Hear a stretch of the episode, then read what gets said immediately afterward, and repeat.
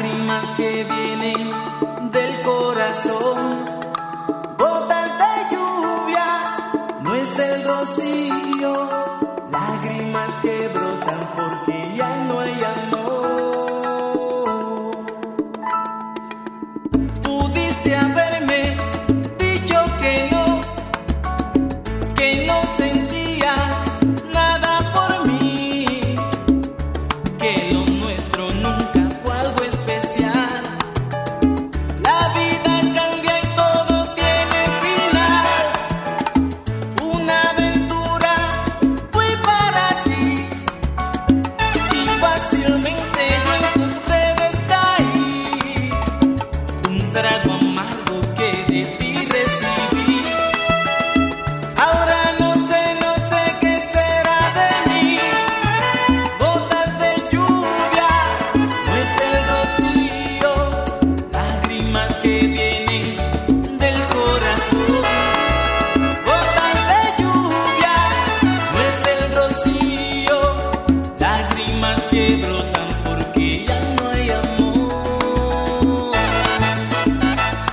Quisiera saber por qué se escapó de mis brazos toda la felicidad. A toda máquina corriendo voló, no dejó huella, se desapareció. No le importó que yo sintiera temor de verme solo así llorando de amor. Y por su mente pienso que no pasó, que por su culpa yo sintiera dolor.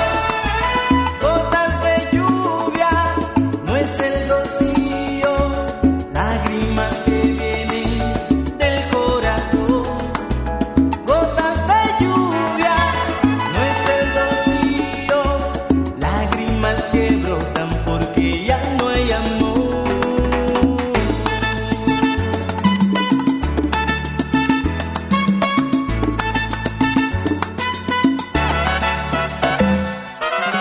Verano azul que me calentó, otoño gris que con el frío llegó. Verano azul que me calentó, otoño gris que con el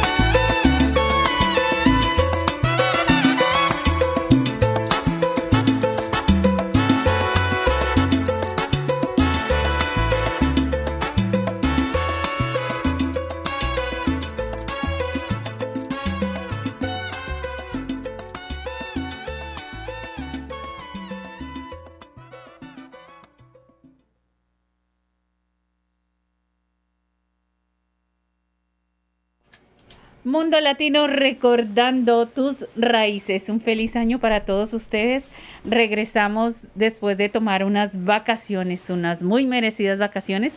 Regresamos con todos ustedes complacidísimas de estar acá de nuevo para empezar otra nueva aventura durante este año 2022, como siempre, con muchísima información y también acompañado de muchísima y de muy buena música. El día de hoy estamos complacidísimas porque tenemos invitados, estamos atravesando por esta pandemia, por esta nueva variante y tenemos muchas preguntas. Así que el día de hoy quisimos iniciar nuestro programa con el pie derecho, dando lo mejor, pensando en nuestra comunidad, pensando en todas las dudas que tenemos, en que vivimos en un tiempo de incertidumbre y, por supuesto, acompañado de muchísimas preguntas, muchísimas dudas y muchas personas con muchísimo miedo.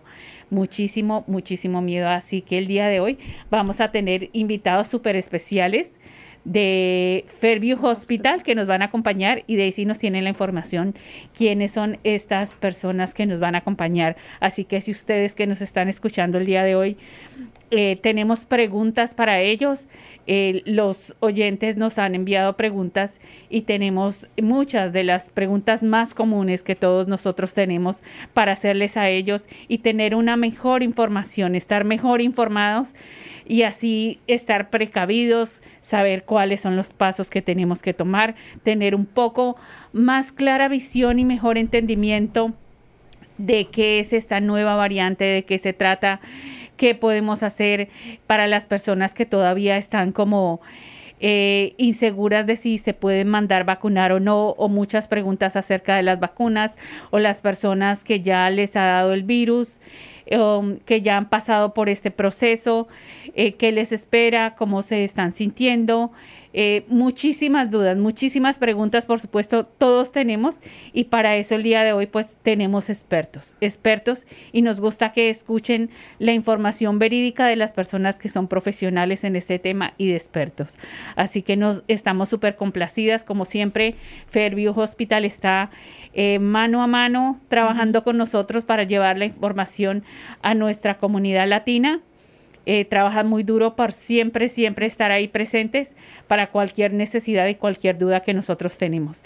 Así que, ¿cuáles son nuestros invitados el día de hoy, Daisy? Bueno, el día de hoy tenemos al doctor Joshua Pacheco y a Heather Barbieri. El doctor Joshua Pacheco es encargado, doctor de medicina de emergencia, y Heather Barbieri es directora de manejo de emergencias en Fairview Hospital. También estamos muy dichosos de tener interpretación adicional de Fairview Hospital a las talentosísimas intérpretes que nos van a acompañar. Entonces estamos repletos. Also, welcome back to Mundo Latino. I know there was a lot of Spanish and a wonderful introduction by my mom. And for those of you who don't know, who are these two ladies talking? Well, welcome to Mundo Latino. It's been a while, but it's a pleasure to be back as always. It's a pleasure to be able to be back in front of a microphone speaking and in our studio space in WTBR. So it's like a second home and we're super happy to be here. And we're kicking off this new year, this first show of 2022 with a bang. And we're kicking it off with a discussion panel, as you might have seen or heard. Discussion panel from Fairview Hospital. Like I said before, we're having Heather Barbieri, Director of Emergency Services, and we're having Dr. Juan Pacheco, who is the Doctor of Emergencies. They're both coming here to discuss with us any questions you have about Omicron, about boosters, about vaccines. There's a lot of information, and it's really important when we have that Q&A space, that space where the community can ask any questions you have. This is your time to ask them any questions. They are here to answer them and, of course, to listen. So we have the pleasure of having them join us today. And that will be in a few. So really relax. It's going to be a great show. Music, of course, always. And this is of course, Daisy and Martha Escobar from Mundo Latino, welcoming listeners of all nations. Claro que sí, Daisy. Es que también quería contarles, les queremos contar otra parte porque iniciamos el programa hasta el día de hoy. Nos tomamos unas largas vacaciones, merecidas vacaciones de escuela, de trabajo, merecidas vacaciones y también cuidándonos porque... seguramente es el caso de muchos de ustedes. Poco a poco vamos conociendo personas que están con el virus y de una manera u otra tenemos contacto con ellas. Pues en alguna oportunidad yo tuve contacto con alguien que dio positivo al virus y por supuesto tomando las cosas muy responsables, siendo responsables, pensando en nosotros y pensando en todas las personas de acá, de WTBR, porque la cuestión es que esto no se trata solamente de nosotros, sino también de actuar con responsabilidad y cuidar a todas las demás personas con las que tenemos contacto a diario. Pues decidimos quedarnos en casa y tomar las medidas concernientes. Gracias a Dios, el test salió negativo, pero quisimos tomarnos el tiempo que hasta no estar seguros que estábamos bien, no regresamos acá al estudio porque queremos, nos importa nuestra salud, nos importa nuestro bienestar, pero también cuidamos a los demás, que eso es algo que hoy en día, como dicen, ese es el mejor acto de amor que todos podemos tener. Entonces vamos a seguir con más música acá en Mundo Latino y dentro de unos momentos ya nuestros panelistas se unirán a nosotros. No se preocupe, hay intérpretes de Fairview que van a estar acá para darnos la información, para traducirnos y para complacer a todos y que todos quedemos muy, pero muy bien informados y con información verídica de expertos en la materia. Así que no olviden, esto es Mundo Latino, recordando tus raíces.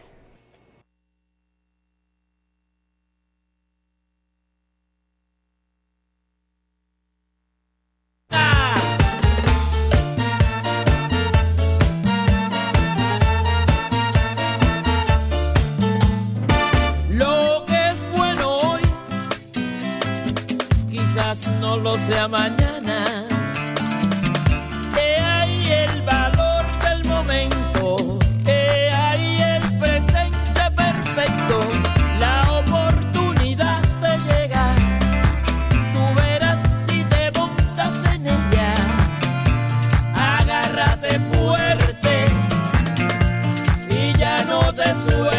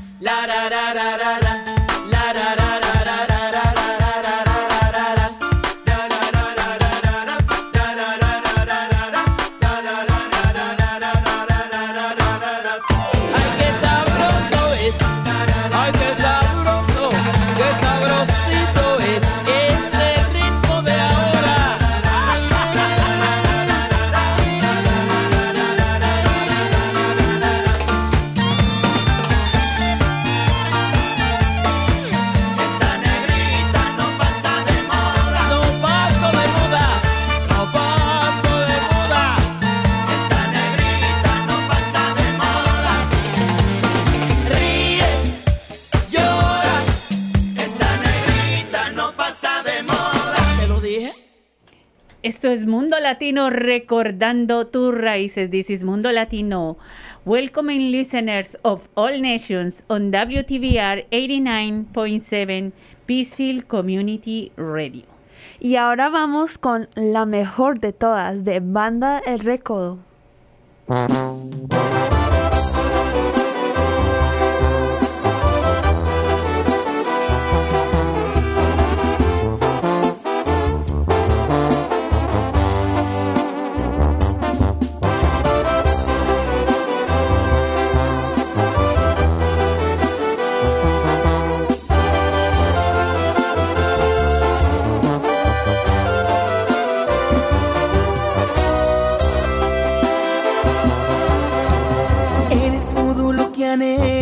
Eres el regalo que cayó del cielo.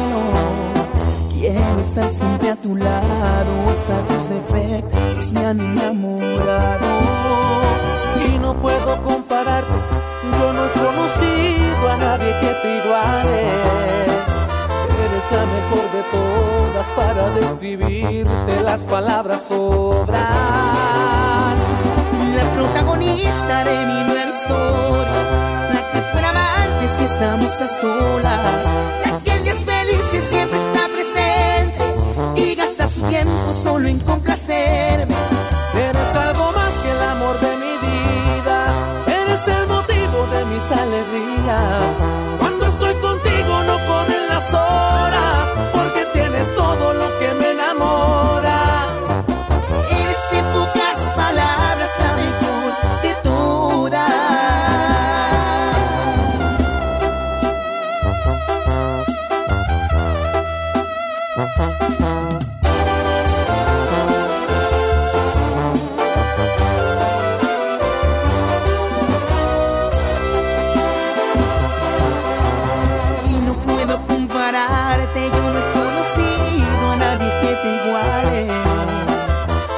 La mejor de todas, para describirte las palabras sobran.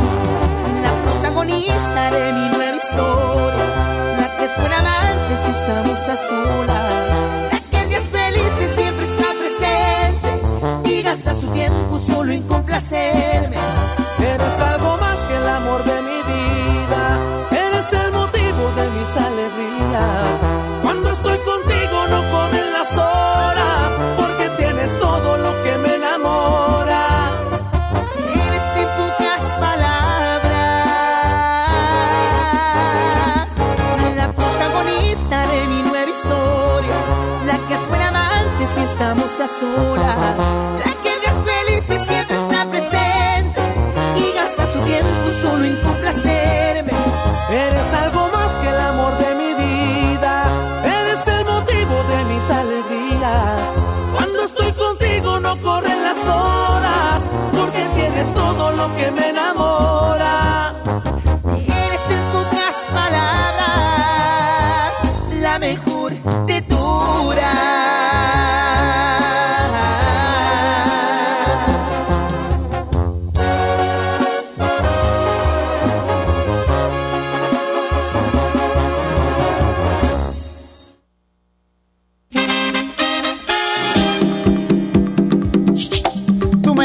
temblar, que tú me haces temblar.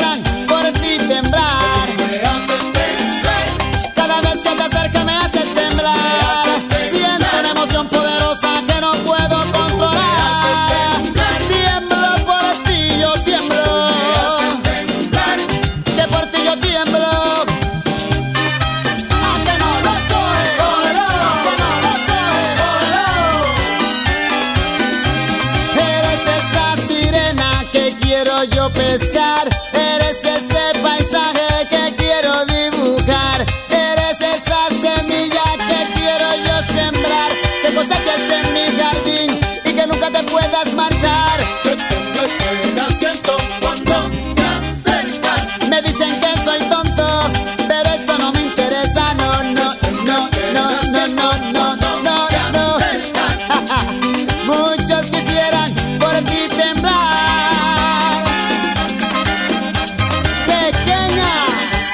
Quiero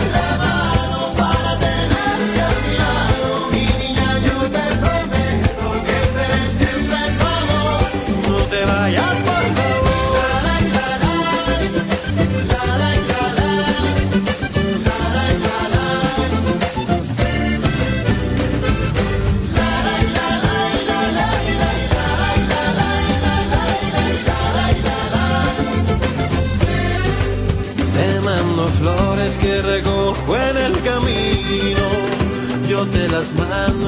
mis sueños.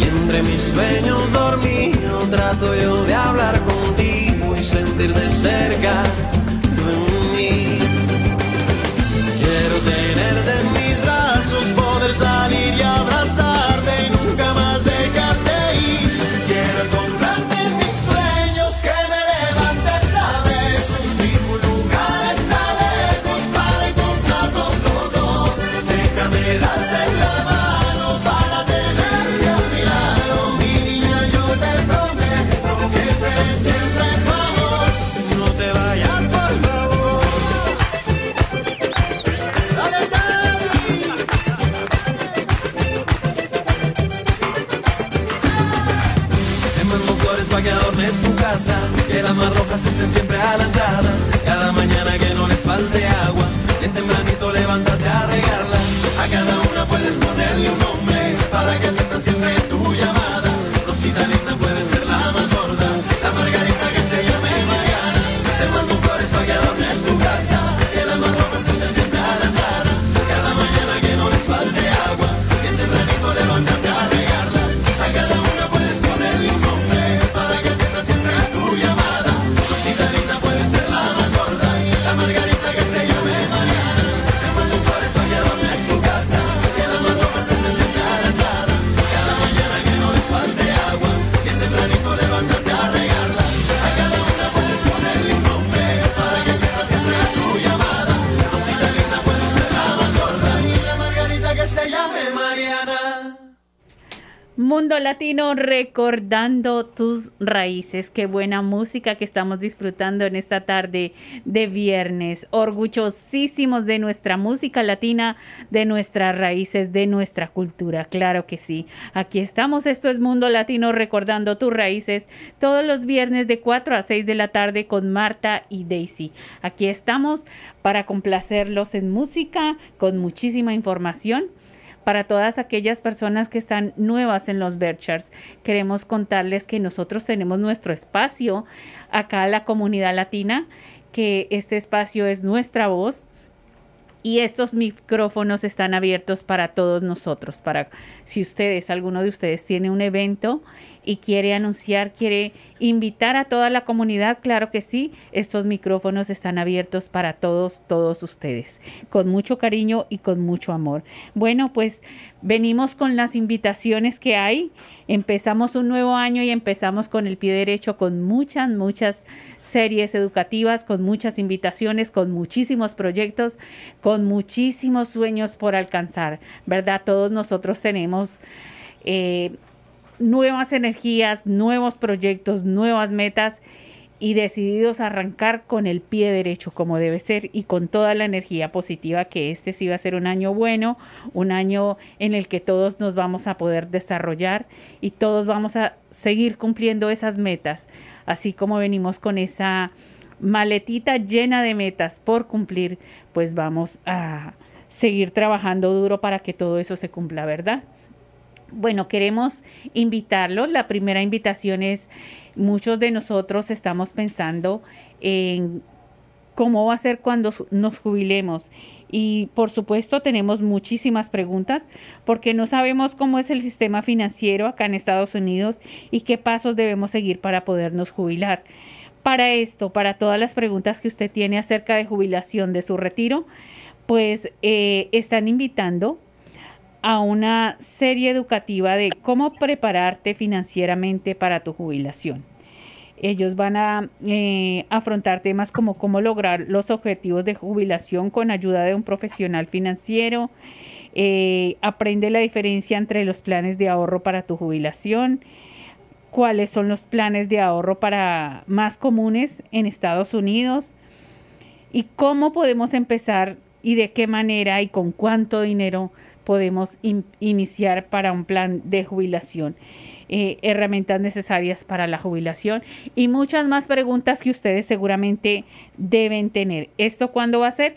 Pues esto va a ser el próximo 25 de enero a las 5:30, va a ser vía Zoom y esta clase será instruida en español. Esta clase, esta serie educativa es gracias al patrocinio de Greylock Federal Credit Union, presentado por Gloria Escobar, que es Financial Wellness Latinx Outreach Coach, y también por Michael Dupont, que es un advisor de Greylock y Investment Group. ¿Ustedes qué deben hacer? Pues deben llamar para registrarse. No olviden que acá es muy necesario el llamar y registrarse al siguiente número telefónico, al 413-236-4875. 413-236-4875.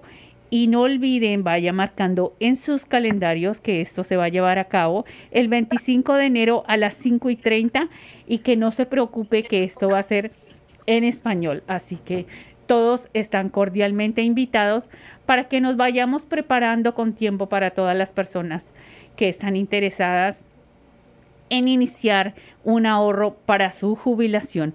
Esto es Mundo Latino, recordando tus raíces. Mundo Latino, pensando en nuestra comunidad.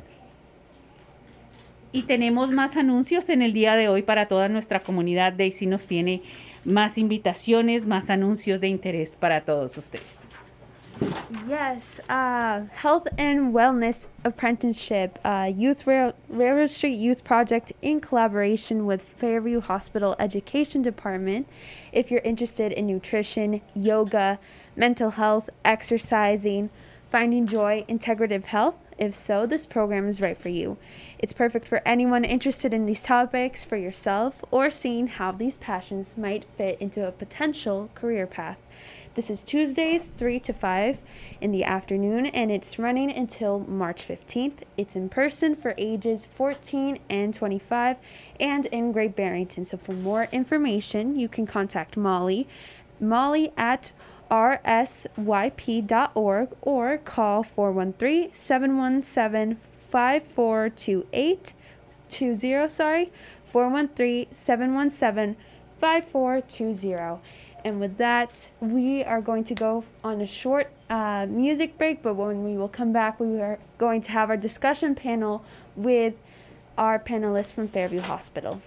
Y no olviden que extendemos la invitación. Les queremos recordar, si ustedes se acaban unir a escuchar nuestro programa, que en el día de hoy tenemos invitados muy especiales. Tenemos al doctor Joshua Pacheco de Emergency Medicine y a Heather Barbieri, director of Emergency Management at Fairview Hospital. Ellos van a estar acá para resolvernos duda y hablar de nuestro nuevo amigo que salió, la variante Omicron. Así que todos tenemos dudas, todos estamos como un poco paranoicos, estamos viviendo tiempos de incertidumbre y algunas de todas estas dudas que ustedes nos han enviado pues van a ser resueltas el día de hoy. Dentro de unos momentos ellos se van a unir acá a nuestro programa Mundo Latino para poder hablar y tener un mejor entendimiento y una mejor información. No olviden, esto es Mundo Latino, recordando tus raíces.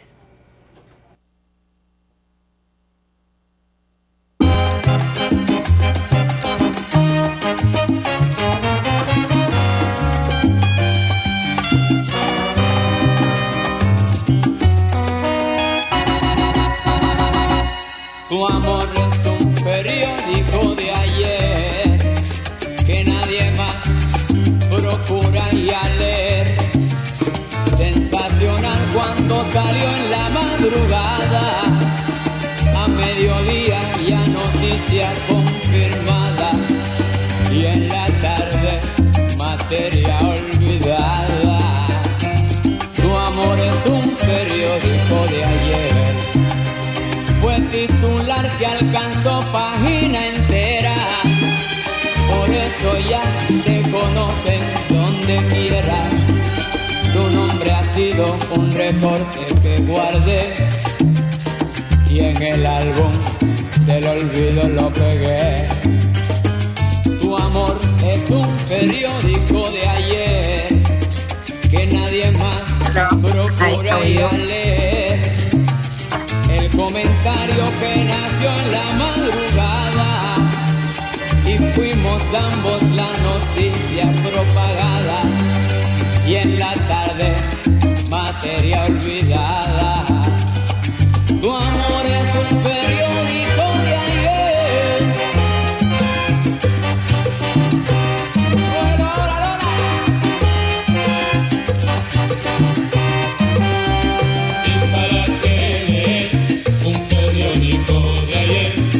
Oye, noticia que todos saben, ya yo no quiero leer.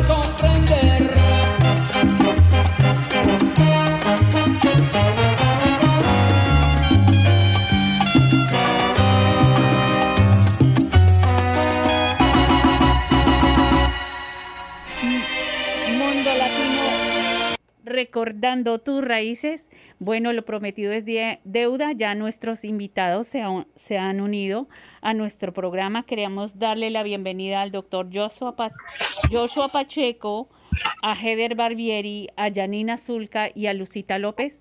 Gracias, muchísimas gracias a todos ustedes por unirse a nuestro programa Mundo Latino Recordando tus Raíces.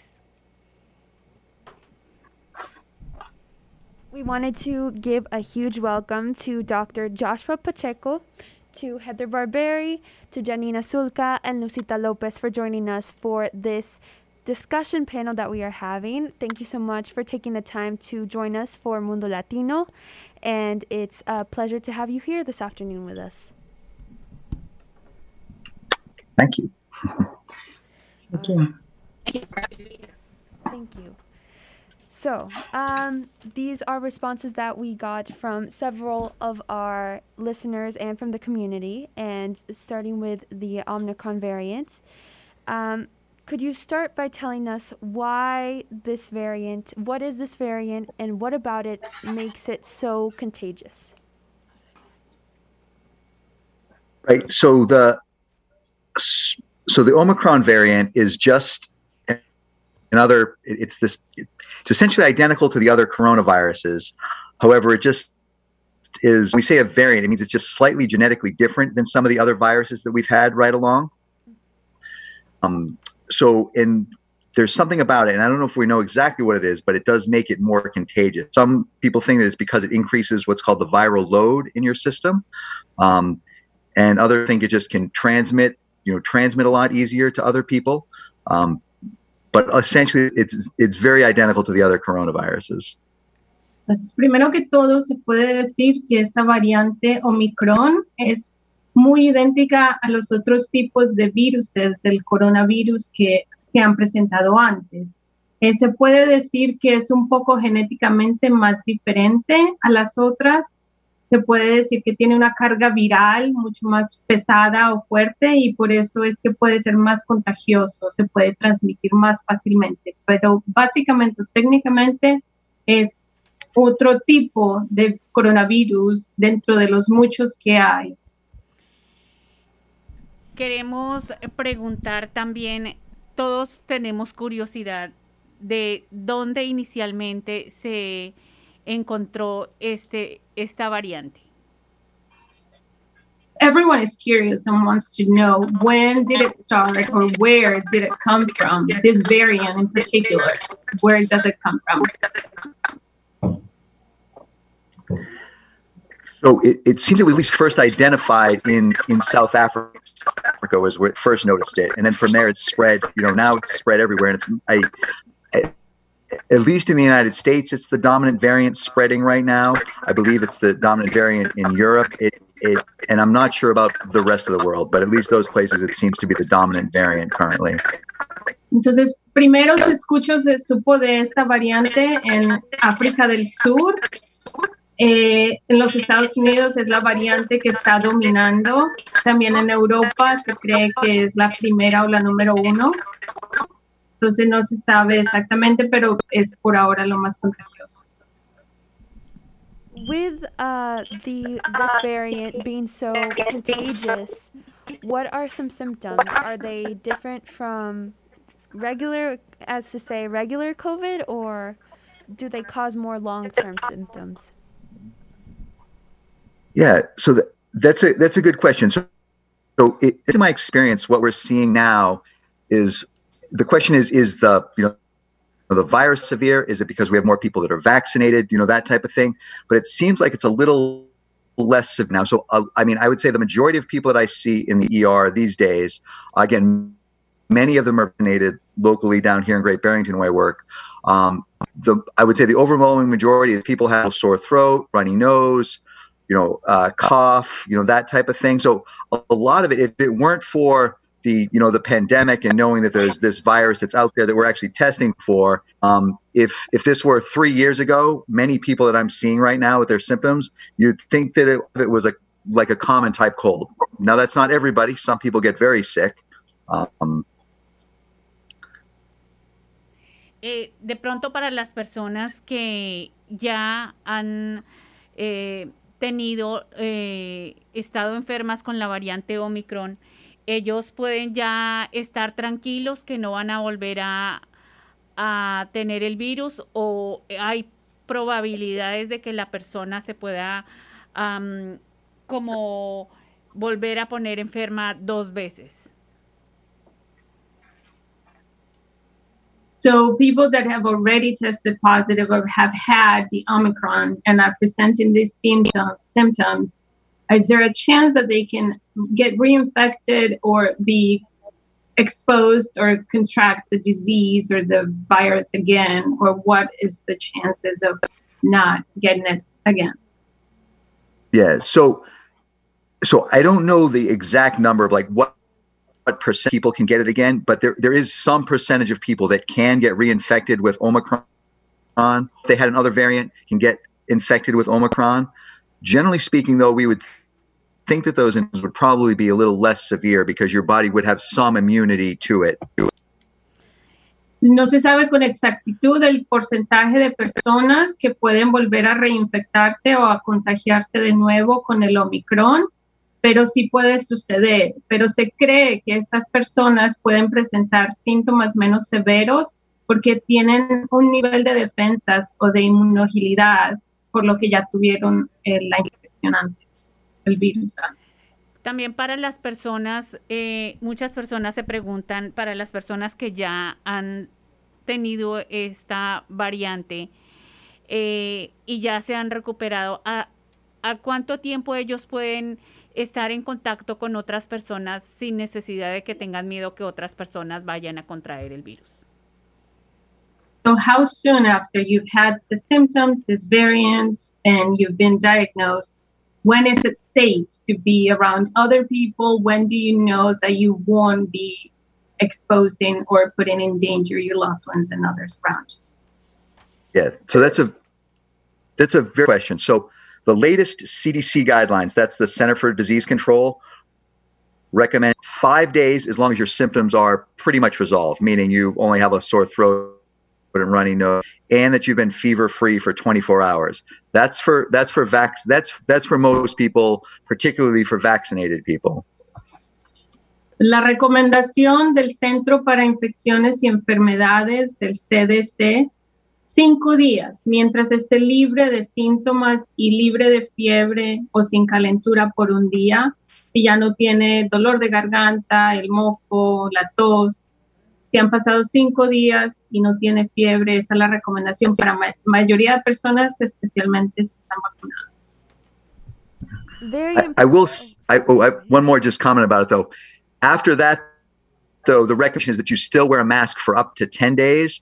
And some scientists actually disagree. 5 days might be too soon. So some people might even say 7 days. Some people might say 10 days. The official guideline from the CDC is 5 days and then a mask for 5 days. Entonces la recomendación y la cautela del Centro para Enfermedades e Infecciones dice 10 días. Esos primeros 5 sin síntomas y sin fiebre, los otros 5 con el tapabocas o mascarilla, cubrebocas.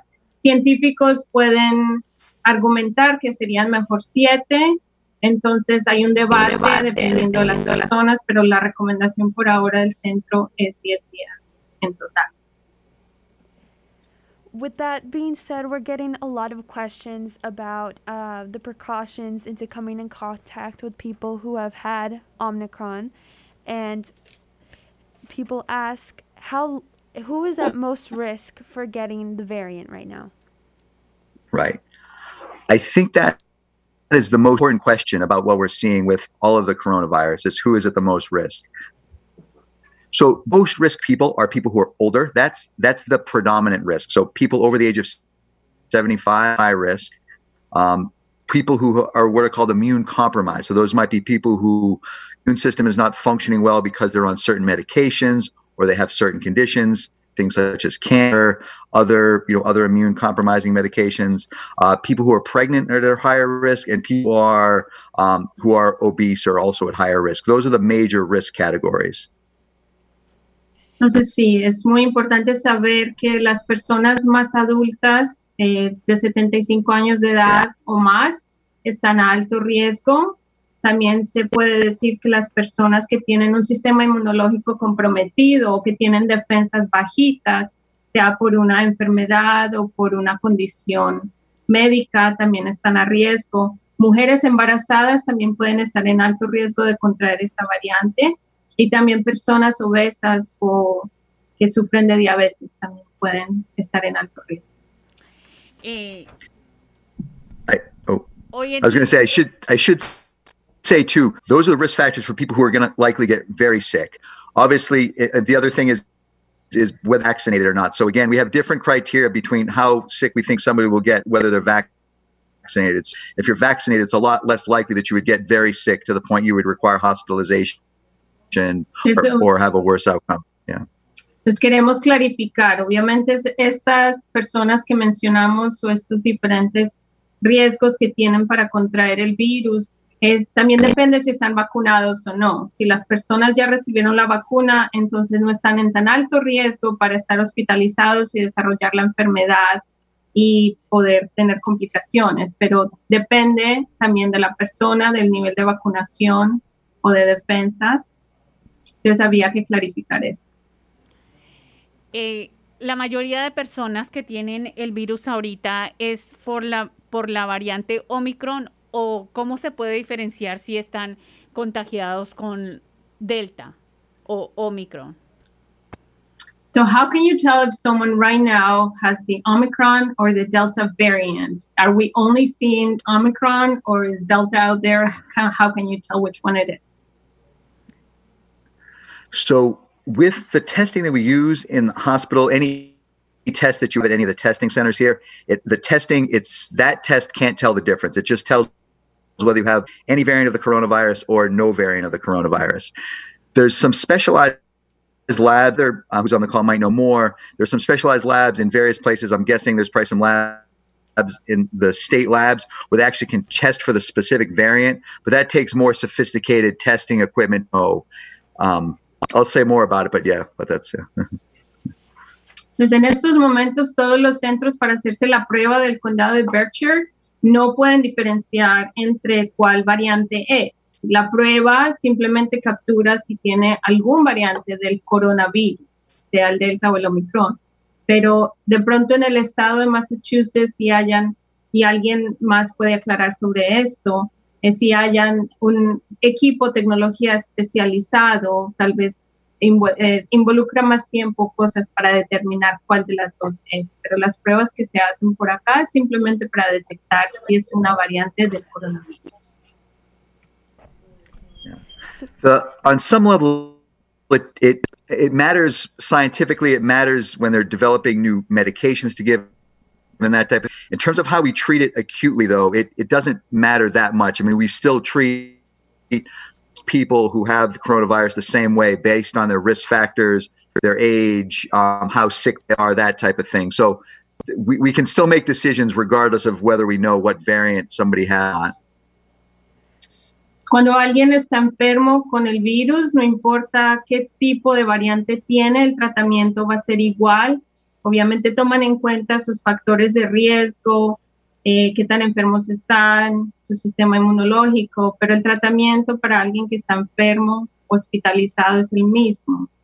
Si van a desarrollar medicamentos o ya científicamente es más importante saber cuál de las dos es, pero no en el momento de que la persona está enferma y necesita atención médica. And, are the vaccines effective against this variant and the current treatments effective against Omicron? Good. So another good question. So the vaccines in particular, so it's interesting. When the vaccines first came out, they were really modeled after the original variant. So the vaccines were extremely efficacious against that, meaning if you had a vaccine, it was pretty unlikely you would even get sick at all, and it was extremely unlikely that you would end up in a hospital or to succumb to the disease. Unfortunately, as the virus has mutated, the vaccines haven't held up as well in the sense that you can still get a little sick with the variants now. However, the vaccines are still doing a very good job people out of the hospital and keeping people from dying from it. So you can still get sick even though you're vaccinated now, but it's still holding up against severe, what we would call severe illness, the illness we worry about the most, something that we put in the hospital. Pues obviamente las primeras vacunas que salieron fueron modeladas o basadas en la primera variante que se descubrió hace 2 inviernos. Entonces el nivel de protección o de inmunidad obviamente era súper alto y era muy remoto que alguien se fuera a enfermar o fuera a terminar hospitalizado si recibió la vacuna y tiene un buen estado de salud. Entonces sí se pueden enfermar un poco las personas con esta variante y desarrollar síntomas, pero de nuevo, los virus se van mutando y van cambiando. Entonces hay un nivel de protección, obviamente no es tan alto porque es una variante nueva, pero igual al haber recibido la vacuna sí hay algo de protección y todavía es posible que la persona o el paciente no deba ser hospitalizado y no vaya a desarrollar la enfermedad que le va a poner a riesgo. Dicho esto, queremos preguntarle al doctor qué recomendación, qué le puede decir a todas las personas que están escépticas aún de no vacunarse.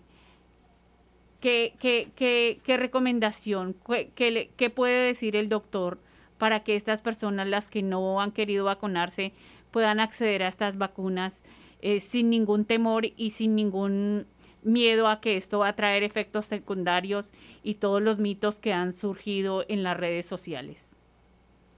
So that being said, what is your recommendation, Dr. Pacheco, for those that are still unvaccinated and are skeptical about getting the vaccine, especially since it was developed for the first variant?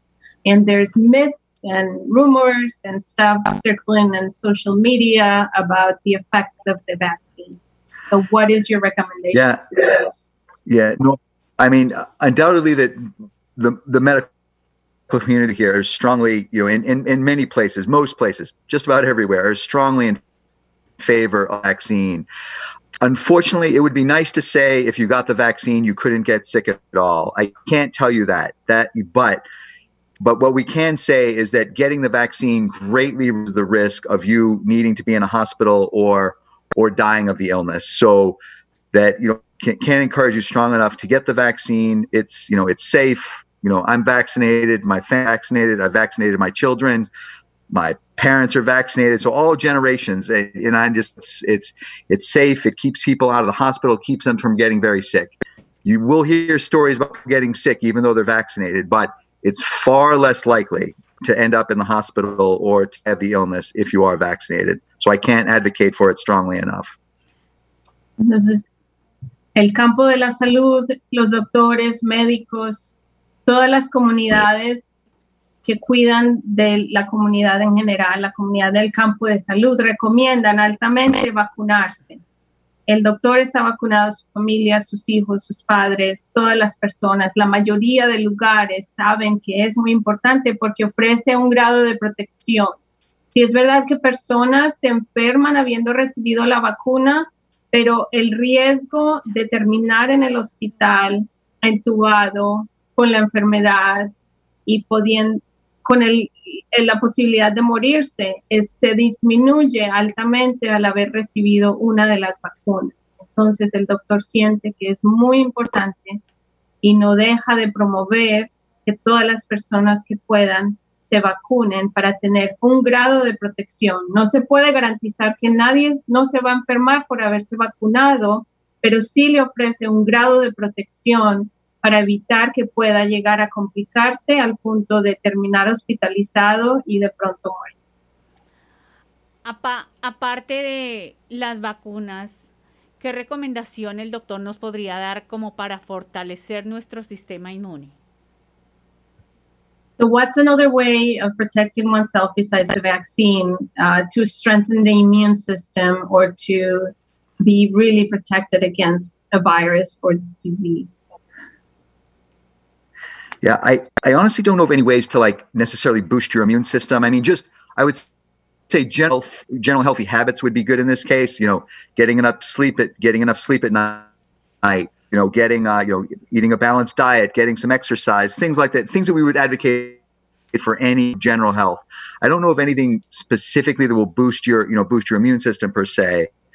Other ways to prevent against getting the virus are definitely, wearing masks when you're out, wearing masks when you're outside, not gathering in large groups, things of that nature. Social distancing, things that you hear mentioned, are definitely beneficial to reduce your risk of getting the virus for sure.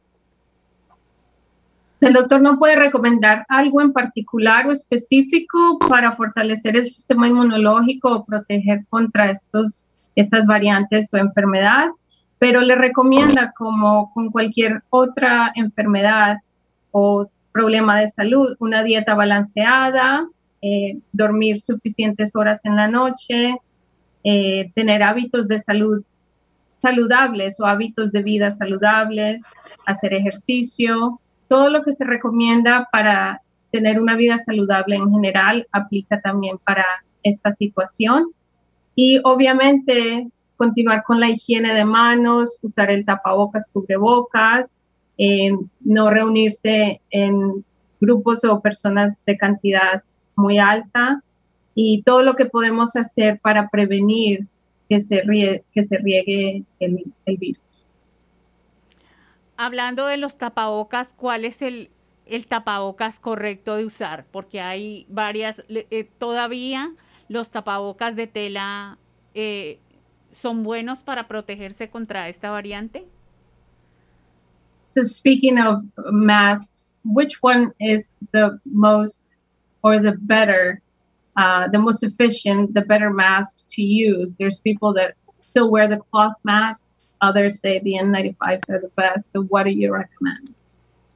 Right. So definitely right now the recommendations from public officials, from the government, a lot of healthcare providers are at least a surgical mask. So those are the ones you see doctors wear in the operating room or things like that, which can be obtained, at various pharmacies and things like that. The ones that are better are the N5 masks. They're the KN95 masks, which are ones that might be a little more comfortable for people that you can get, online and things like that, but it's KN95. And then, if what we wear in the ER, if we're actually seeing COVID patients, we actually wear a mask. It's called an N95. And those are specially fitted masks. You do various studies to make sure they fit tightly. If you have access to that in the general population, great. But generally speaking, at the very least, a surgical mask or that N95 mask, which are which can be obtained at many places now. Es decir, la recomendación del gobierno, de las entidades de salud pública, de los proveedores de salud es la mascarilla quirúrgica, lo mínimo, la azul, la que usan los cirujanos, los doctores. Esa es la recomendada. La otra que se puede utilizar es la KN95, esa también se puede comprar en las farmacias o por la computadora, en internet, se puede ordenar. Y la que usan en urgencias, en el hospital, en los centros de salud, es la N95 y está diseñada para que cubra bien la nariz y la boca y queda bien ajustada. Y han habido estudios y se sabe que protege bastante. Entonces, como mínimo para el público en general, la azul o la quirúrgica, la desechable. Se puede conseguir en cualquier lugar. For those of us in a school setting, is it recommended to wear double masks, or are there any other recommendations you have for people who are in more closed in and more gathered spaces? Is there any recommendations you have for us students? Yeah, there had been some studies that show double masking to be beneficial. Now, I'm not necessarily sure that double masking, if you have on like a 95 or KN95, it's not likely to hurt to double mask. But again, there were early studies that showed, two masks might be better, but with a single high quality mask, I think it's hard to say which one would be better, but at least one high quality mask would be appropriate. And then, distance, for instance, in school settings, distancing where appropriate, that type of. Entonces, hubo estudios que recomendaban ponerse la mascarilla doble pero si tiene la de alta calidad, la KN95 o la N95 debe ser más que suficiente para protegerse, pero tal vez no sea de más usar doble mascarilla, pero si tiene la de alta protección, una debe ser suficiente. Y sin embargo, si son estudiantes o se encuentran en un lugar donde van a estar por mucho tiempo dentro del edificio del lugar, asegurarse que tienen el distanciamiento de los metros o los 6 pies y asegurarse que todos los otros protocolos de seguridad y de protección están en lugar. También hemos escuchado que para las personas que ya han tenido la variante Omicron, ellas dicen que se sienten, después de que ha pasado esta experiencia, ellos quedan muy débiles, se sienten muy débiles, muy cansados. ¿Qué recomendación podría dar el doctor para ellos? Y si después de tener el virus, esto trae efectos secundarios que van a permanecer permanentemente para ellos. So we've heard of some people that have had the Omicron and are recovered.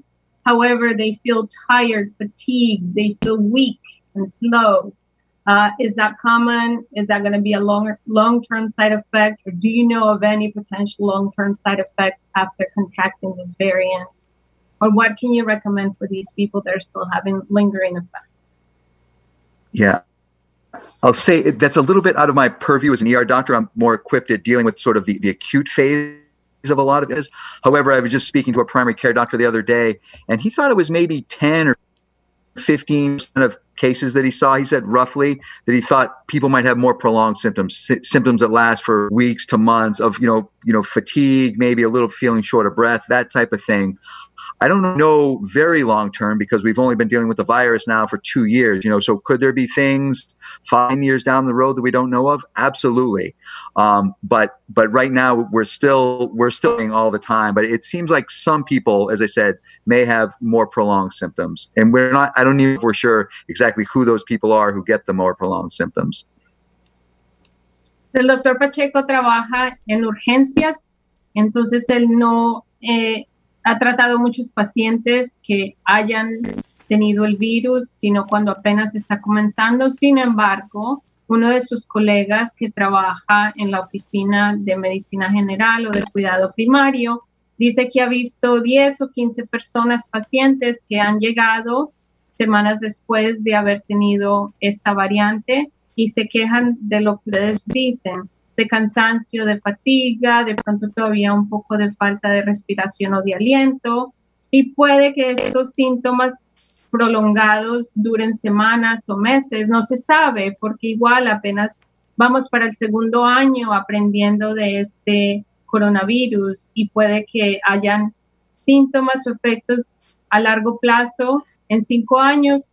No se sabe, es difícil, es muy temprano saber, y tampoco se sabe con exactitud qué grupo de personas o de pacientes son los que quedan con estos síntomas o efectos a largo plazo o por unos cuantos meses o semanas. Es un poco muy temprano todavía saber con exactitud. As we know, we're also in the middle of flu season. There's very similar symptoms that people have reported to getting flu and COVID. Is there any way to tell these symptoms apart? Or what happens when you get both at the same time? Oh, yeah. So good question. So for me, I think it's very hard to tell them apart. It's interesting. We're seeing a little now than we are COVID. We actually have a test in our ER that we use that actually tests for both. And if somebody's, I'd say it's, 10 to 1 COVID to flu these days, meaning it seems much more likely COVID than it is the flu, but the symptoms are very similar. Fevers, shake, chills, some cough, sore throat, runny nose. Clinically, it's very hard to tell. The testing can difference, but just me looking at a patient, it's very hard. And that's why certain patients will test the double test where we can see both actually and determine which one it is. Es muy buena pregunta. Para el doctor, distinguirlos como se presenta el paciente es difícil, porque los síntomas sí son muy similares. La tos, la fiebre, escalofríos, dolores corporales, todo eso. Entonces se determina, es con la prueba que se hace en urgencias, se puede hacer la prueba para los dos. Entonces puede que uno de 10 pacientes sea el que tiene el flu y no el coronavirus, pero los 10 presentan con los mismos síntomas. Entonces, desde el punto de vista del médico no se puede decir cuál de los dos es la prueba en el laboratorio que les dice qué es lo que el paciente tiene. Now that we're talking about tests and tests at the hospital, some people are asking if the at-home tests are reliable. Some have reported that while they have tested negative at home, at the hospital they test positive. Right. That is not uncommon for sure. So the at-home tests work there. It's called an antigen test. They test for like a certain piece of the virus, whereas the tests that we use in the hospital actually test for the DNA of the virus. So in medicine, we use the term sensitive. So the tests in the hospital are much more sensitive, meaning they're likely to pick it up than the at-home test. It doesn't mean the at-home test is bad. It just means it's a different type of test. So if somebody is very sick with COVID, home test should pick it up. But if it's just early on, or if it was just an exposure, or they don't have a lot of the in their system, the at-home test may miss it, and we may pick it up with the hospital test that we do at our testing center and all of that. Entonces, hablando de las pruebas, sí, es verdad que muchas de las pruebas en casa o que se consiguen en otro lado puede que sean falsas positivas o que no identifiquen todo el virus. En el hospital lo que se usa es el ADN del virus. Entonces, la sensitividad o la manera de que se puede capturar mucho más del virus no se puede conseguir con las pruebas de casa o ambulatorias. Sin embargo, depende de los síntomas que la persona tenga. Si están con muchos síntomas o se sienten muy enfermos y creen que deben hacerse la prueba, que es un poco más garantizada, entonces pueden ir a hacérsela al hospital. Pero esa es la diferencia. El ADN del virus se captura más fácil, la sensibilidad con la prueba en el hospital. Switching gears a little bit for a moment, we're living in uncertain times and we're in the middle of flu season and new variants that are showing up over the holidays and overwhelming statistics almost every day. Do you have any advice for people who feel paranoid or who feel that maybe every little cough that they feel or tickle in their throat that they have, that they suddenly are sick and that it's going to be COVID or it's going to be flu or something bad? Do you have any advice for these people and any way that they can relax with all this overwhelming news that they're getting every day? Yeah, so that is challenging because everybody faces and interprets these things very differently. So I would never want to change anybody's symptoms. If somebody's feeling sick, they should see their doctor or get a test, A, so they're not spreading it around, and B, so that they know what they may have. I will say it seems particularly for vaccinated people, it seems like most people who are getting it, who are vaccinated these days, are not terribly sick. So even if it is the coronavirus, the likelihood that you get very sick is pretty low if you're vaccinated, and such. And even people who are unvaccinated, it's a little less severe than the other variants. So I think you can rest assured that it's less likely that you're getting less likely that you're getting sick these days, and hopefully that provides people with some peace of mind. But I understand, even when I get a sore throat or runny nose, I wonder could this be the coronavirus? And it's a hard thing to get out of bed to not think about or not worry about. Pues obviamente se entiende. El doctor también le sucede lo mismo, si le pica la garganta o tiene tos o tiene moco, entonces, es el virus. Obviamente no se puede descartar, entonces siempre se recomienda, si la persona o el paciente no se siente bien, acudir a su doctor de atención primaria. Y si tiene síntomas, entonces con mayor razón tratar de hacerse la prueba para evitar descartar que lo tiene y para evitar que lo pueda estar regando o pegando a otras personas. Obviamente es difícil ponerse en esos zapatos, pero lo bueno es que si está vacunado no se va a enfermar mucho o los síntomas no deben ser tan severos. Y de nuevo, las personas que se están enfermando ahora no están tan enfermas o que se están contagiando no están tan enfermas y de nuevo no se están viendo casos donde tengan que ser hospitalizados o que estén demasiado enfermos porque se contagiaron. También una duda que todos tenemos es si vamos a tener que seguirnos vacunando cada año, así como la vacuna de flu, si esto es algo que vamos a tenerlo que hacer continuamente. So is this something we're going to have to do moving forward, getting vaccinated every winter like we do with the flu? Is that where we're headed? There's a lot of thought that could be where we're heading. With the flu vaccine, they kind of track the flu that's going on in the northern hemisphere, and then they develop a vaccine for the northern hemisphere. It kind of keeps going back and forth. It wouldn't surprise me if we're doing something like that for coronaviruses going forward. But time will tell. It's just so, it's so early on that tell. I mean, maybe it'll just turn out to be go indoor and just be like turn out to be a common cold thing. But there's I think there's a decent chance that we may need some sort of seasonal or yearly vaccine that tries to keep up with the latest variant and such of the virus, like we do with the flu. Es los tipos de virus que son mutantes o que cambian con las temporadas. Los científicos y farmacéuticos lo estudian, el hemisferio norte y la atmósfera en general, para tratar de predecir cuál va a ser el cambio y desarrollar la vacuna para esa temporada.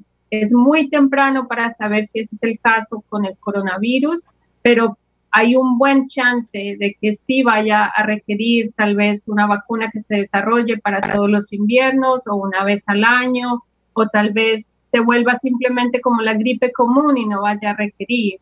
Es muy temprano saberlo, pero obviamente es algo que los científicos están estudiando y considerando. Heading into vaccinations and talking a little bit more into booster shots, right now, who can get a booster shot and where? So the who can is essentially 12 and everybody 12 and older whose last shot was 5 months ago if you've had the Pfizer or Moderna vaccine, or I believe 2 months ago if you had the Johnson & vaccine. As to the where, I'm going to let Heather take this one because she is the expert at vaccinating large communities. I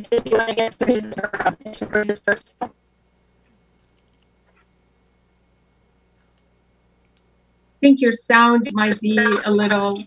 Yes.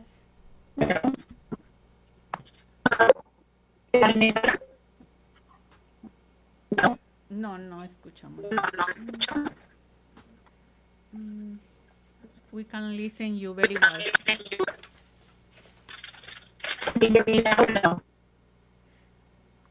No. So I'll type the answer in the chat box. Okay. Pues nos disculpamos, la conexión de Heather está un poco mala. Okay. We'll move. Heather, can you please mute yourself? Yeah. Thank you. Okay, so we'll move on with some. I know where to some degree. I know Heather's the expert. I'm much less of an expert as to where, but you're down here in Arlington. I think there's clinics at Fairview Hospital. You can call through Berkshire Health System. They can direct you. But I know we have clinics at least several days a week and on Saturdays as well. And we're vaccinating people from the age of 5 till 105. Any people who are eligible, we would get you in if you called up the hospital. There's numbers sure we can post and all of that. I don't know those off the top of my head, but we can get them out to the community for sure. Entonces Heather se disculpa porque su sonido y la conexión está un poco malo, pero ella nos está contestando las preguntas por el interno. Entonces, el número al que se puede llamar para hacer las citas, para recibir la vacuna o el refuerzo, es el 855-262-5465. Y hay vacunaciones para las personas mayores de los 5 años. Entonces, el doctor Pacheco decía que si uno recibió la Pfizer o la Moderna hace 5 meses, puede recibir el refuerzo, y tal vez si recibió la Johnson & Johnson hace 2 meses, también puede recibir el refuerzo. Pero preguntas que tengan sobre las vacunaciones y los refuerzos las pueden hacer llamando a este número. Y para hacer las citas, las clínicas son los días sábados para los niños o menores de 5 a 11 años, solo entre las horas de las 9 y las 11 de la mañana. Y esto es en el Hospital Fairview. Heather, ¿es Fairview? Sí. Entonces llaman al número para hacer una cita los menores de 12 años, a partir de los 5 años, entre los 5 y los 11, los sábados pueden recibir la primera, la segunda o el refuerzo entre las 9 y 11 de la mañana. Solo están ofreciendo la Pfizer y la Moderna. Ya no se ofrece más, o por ahora no se ofrece la Johnson & Johnson.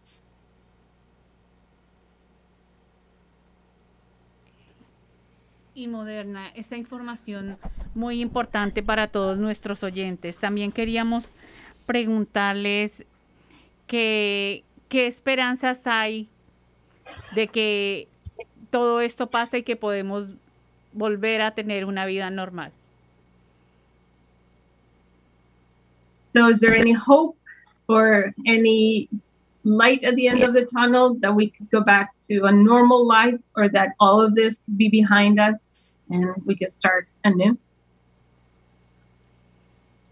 There's definitely hope that will happen. And I think I hope sooner rather than later. As much as we are worried about Omicron and to how contagious it is and all, it's possibly that actually helps move things along, gets us closer to normal. Not that we want to see many people getting sick and all of that, but that the more the virus the more people that get the virus, they do build up some immunity. Now, I'm not encouraging anybody to go get sick.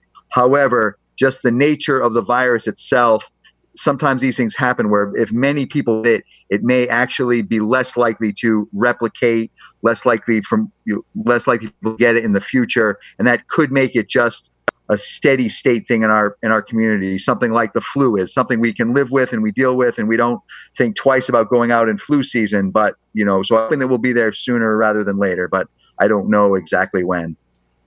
Pues obviamente hay esperanza de que sí podamos controlar esto. Se cree que, aunque sea tan contagioso, este Omicron va a ayudar a subir la defensa de la comunidad.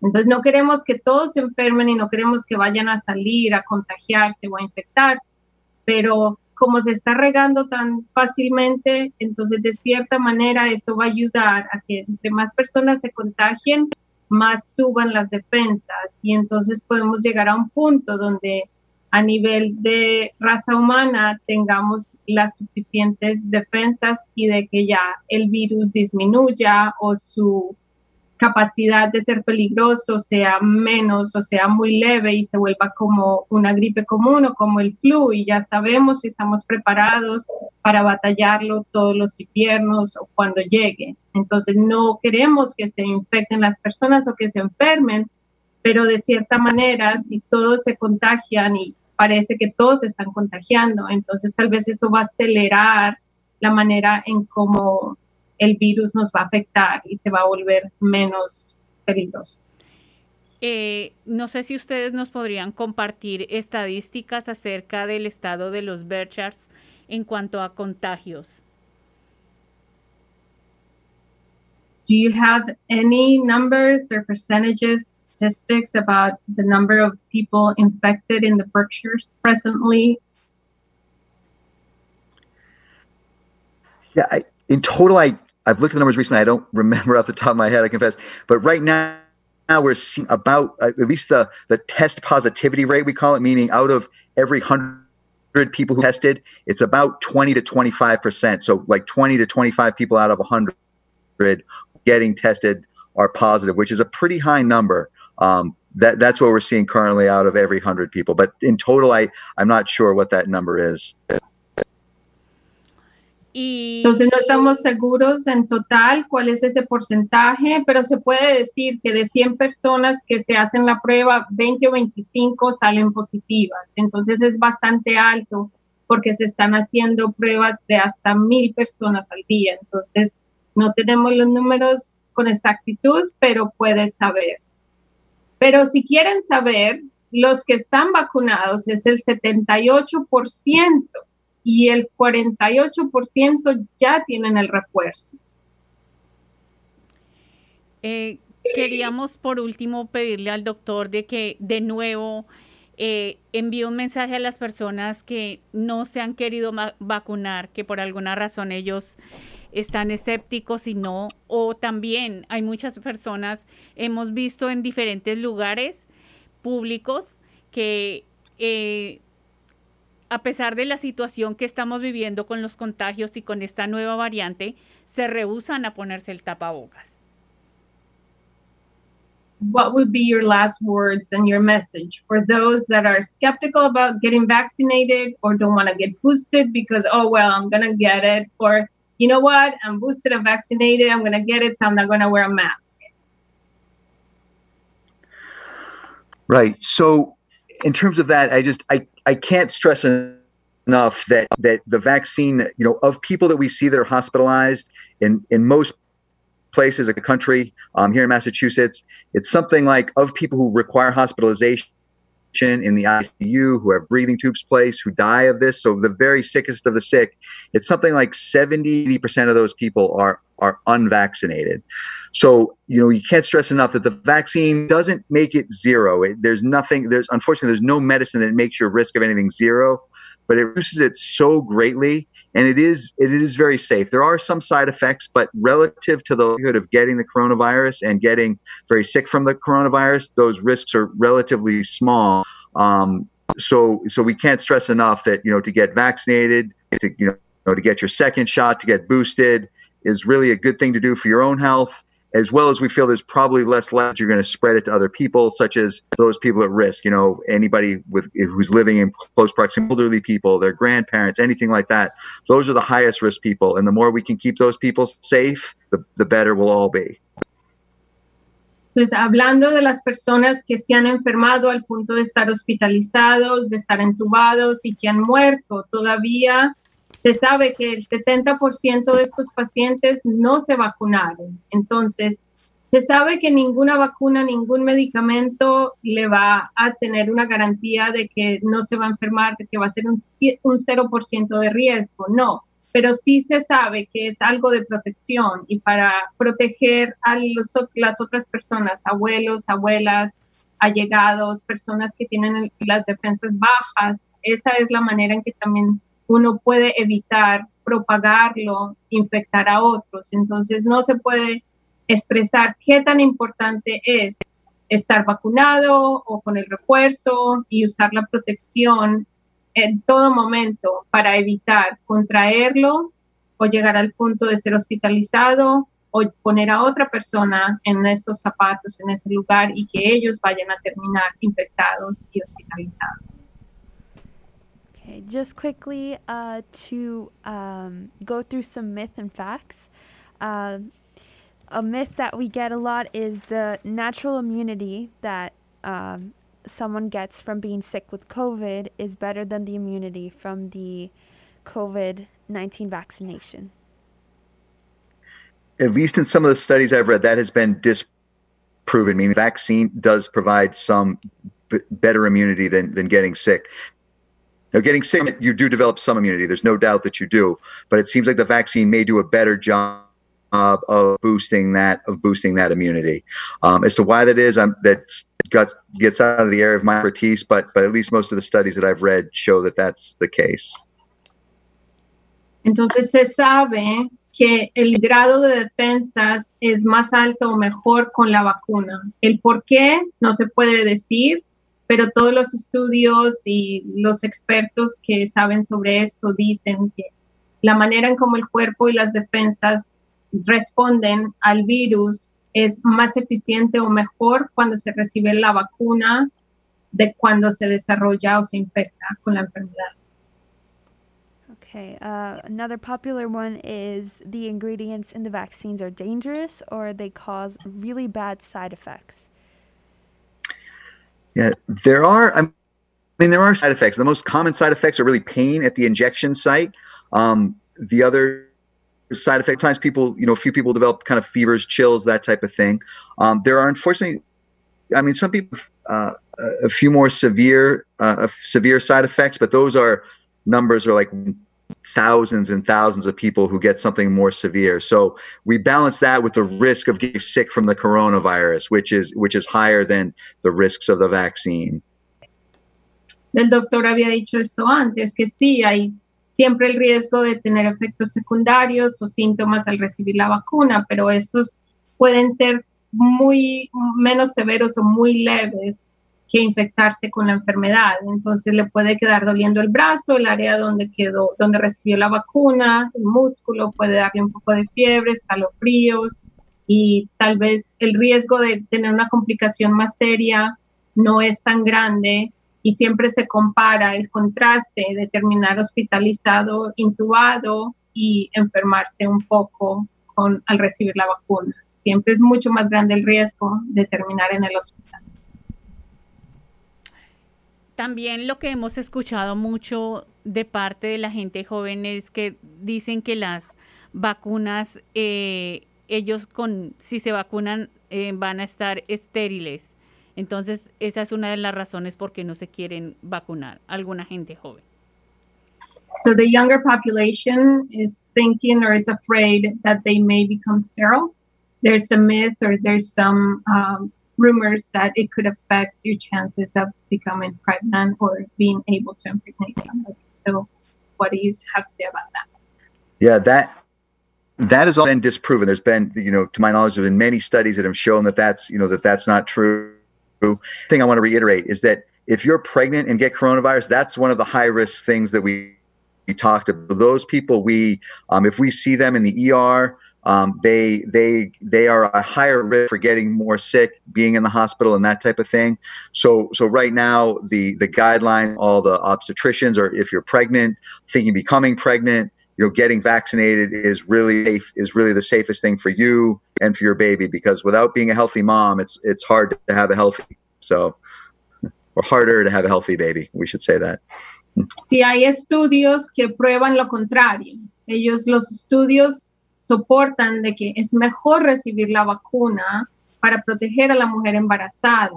El chance de que pueda tener un bebé saludable o que la madre vaya a estar saludable durante el embarazo y para el parto se disminuye si no se está vacunado. Entonces siempre se mira qué es lo peor y lo mejor siempre es recibir la vacuna. Los obstetras, los ginecólogos, ellos recomiendan a todas las mujeres que quieran embarazarse, estén embarazadas, que reciban la vacuna. La recomendación para todos.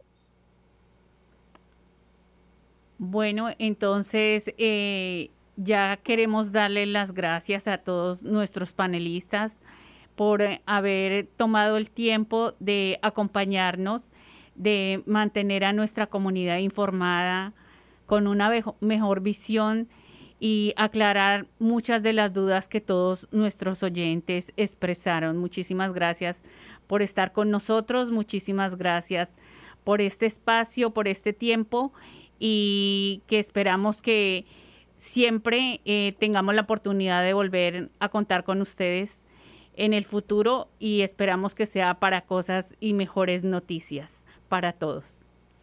Thank you again for coming and for answering the questions of our listeners, for taking the time to speak with us.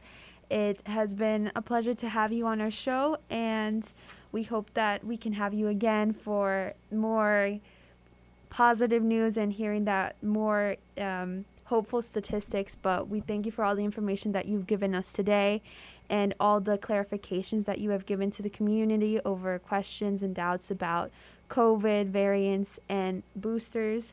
And again, thank you for all your service and all your hard work in the hospitals, in the vaccination clinics, interpreting to families, and making our community healthier and protecting us. So thank you so much again. You're welcome. That's very kind. Thank you. A pleasure. También queremos darle las gracias a Lucita López, a Janina y a todo el equipo de Fairview Hospital, porque ellos siempre están ahí en primera línea para compartir con nuestra comunidad y para que esto panelistas, para que esto pueda ser una realidad y podamos todos estar muy bien informados. Another big shout out to Lauren, to Janina, and to Lucita for all being here and for translating and also for taking pictures and for being here with us tonight. Y también felicitar a Lucita, a Janina, a todos por ese maravilloso trabajo que hacen día a día. And for all the team at Fairview and, of course, all our wonderful panelists and interpreters, Lucita, Janina, who do wonderful work on a day-to-day basis, to our doctor, Pacheco, who works long, late hours in the hospital. Thank you so much again. Thank you.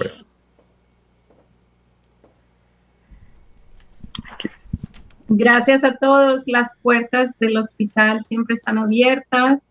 No duden en llamarnos. Cualquier duda, pregunta que tengan, siempre estamos en contacto con los doctores, con Heather. El número de teléfono del servicio de intérpretes para el Hospital Fairview es 770-2544, de lunes a viernes, horas de oficina. Pero hay otros métodos y formas en las que le pueden ayudar, o si su idioma no es el español. Por favor, siempre acudan al centro de salud, a urgencias, cualquier duda que tengan. Las puertas están abiertas para todos. Muchísimas gracias. Thank you. Gracias, gracias a todos. Gracias, y nosotros estamos felices de siempre servir a la comunidad. Son parte de nuestra familia, lo consideramos así, y siempre están bienvenidos. Cuando necesiten siempre servicio de intérprete, nosotros estaremos atentos. Y en realidad, el hospital en sí todo es una familia. Gracias. Muchísimas gracias. Bueno, esperamos que todas o parte de todas las dudas que ustedes nos hicieron llegar hayan quedado aclaradas, que debemos sentirnos muy orgullosos porque estamos respaldados por un gran equipo médico, por personas que trabajan con el corazón, que siempre están dispuestas y que nos ayudan a que todo esto lo podamos sobrellevar de una manera más tranquila y poder tener esperanza de que si contraemos el virus no vaya a ser tan fuerte. Por supuesto, la invitación es que todos nos vacunemos, que todos sigamos, no nos confiemos y nos sigamos teniendo estas medidas, como usar el tapabocas, como lavarnos las manos continuamente, y también el distanciamiento social, que es importante. No nos relajemos, y vemos que las cosas todavía no se han calmado por la salud de nosotros, por la salud de nuestros hijos, de nuestras familias. Y no olviden que esto es una cuestión de no cuidarnos nosotros, sino cuidar a los demás. Que el mayor acto de amor hoy día es usar el tapabocas. Se trata de que todos nos cuidemos y que todos podamos seguir adelante. Esto es Mundo Latino, recordando tus raíces.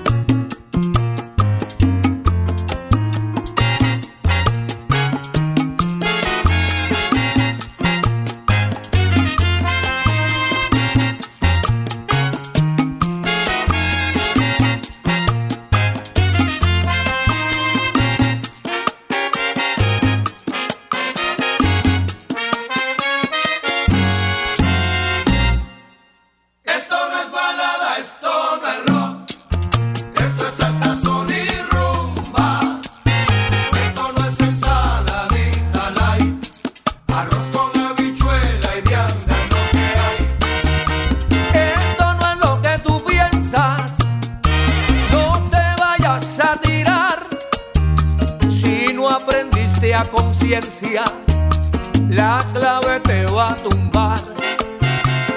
Esto tiene su truquito, esto no es llegué y pegué, esto lleva sus añitos, Rafael, pa' tocarse como es.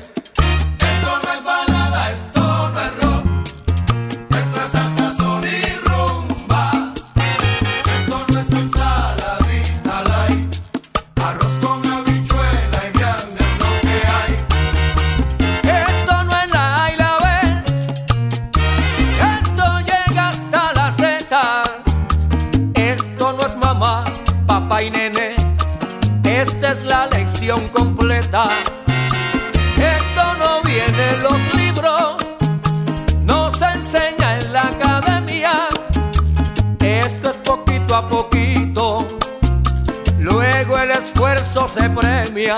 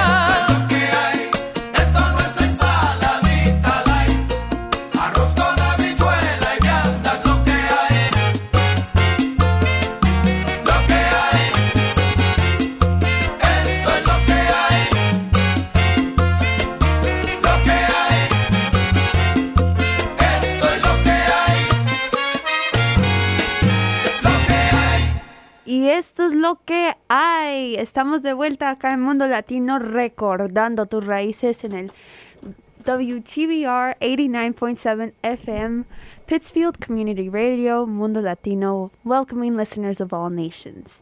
What a wonderful panel, and again, thank you so much. A million thanks to the team at Fairview Hospital, especially to Dr. Pacheco, Heather Barbieri, Lucita López, Janina Sulca, and Lauren Smith for joining us today, and for, of course, to Fairview to making this all possible.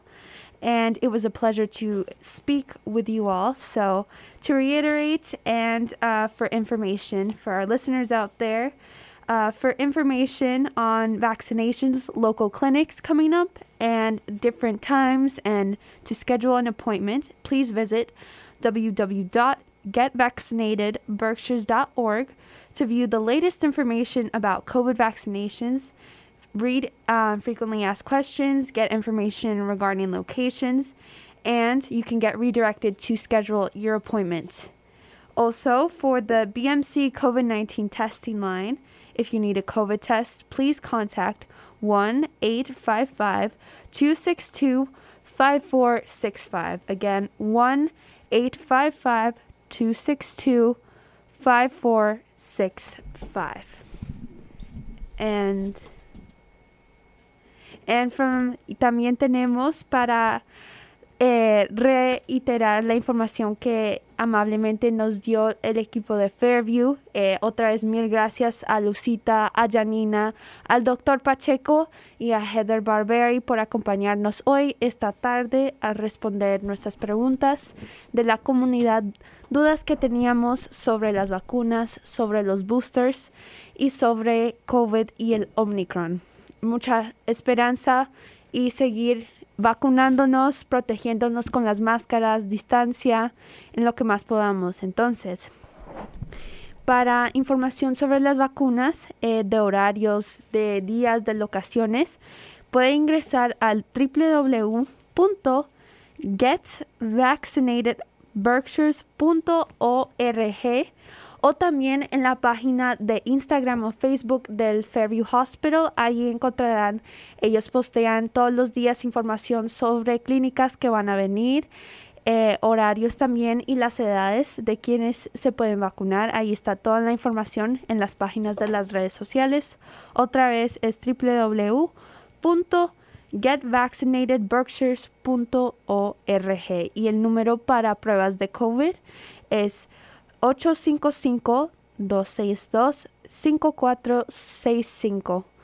855-262-5465. Ahí encontrará para vacunas y para pruebas de COVID. También habíamos dicho, Daisy, que ahora las pruebas que se podían hacer en la casa se podían obtener por correo, que ya el gobierno puede enviar estas pruebas totalmente gratis a nuestras casas, que debemos ingresar a una página y allí llenar la información requerida, y así usted podrá obtener las vacunas completamente gratuitas. Así que esa información también la tenemos aquí a la mano para todos ustedes en Mundo Latino, recordando tus raíces. Mundo Latino, sirviendo a nuestra comunidad.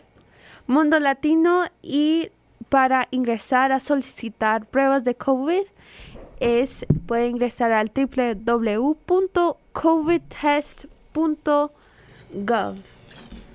Es www.covidtest.gov. Ahí encontrará la página para pedir pruebas, 4 pruebas completamente gratis para usted y su familia, para que puedan desde la casa hacerse las pruebas. Entonces, otra vez, esta página es completamente gratis, solamente tiene que poner su nombre y su dirección, no hay ningún costo adicional, no le piden tarjetas de crédito, de débito, no le piden ninguna información financiera, solamente su nombre y su dirección para mandarle las pruebas directamente a su casa. Así es, Daisy. Información muy importante que tenemos para todos nuestros oyentes. Estamos llegando al final de nuestro programa por el día de hoy. Gracias por su sintonía, gracias por unirse a este panel el día de hoy.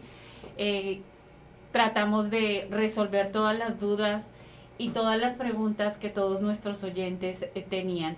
Esperamos que este programa sea de mucho beneficio para todos nosotros, que hayamos aprendido, que hayamos aclarado todas nuestras dudas. Y no olviden, estaremos acá el próximo viernes a partir de las 4 de la tarde, acá en WTBR en el 89.7 FM, Peacefield Community Radio. Thank you so much again for joining us. It's a pleasure to be back here, a pleasure as always, and to be in the studio, to reaching out to all our community, whether you are listening to us from your car, from home, wherever you may be. It's always wonderful to be here and share Mundo Latino, the Mundo Latino world with you. So welcoming listeners of all nations, we will be here next Friday from 4 to 6 here with your favorite hosts, your favorite duo, Martha and Daisy Escobar. Here on WTBR 89.7 FM Peacefield Community Radio.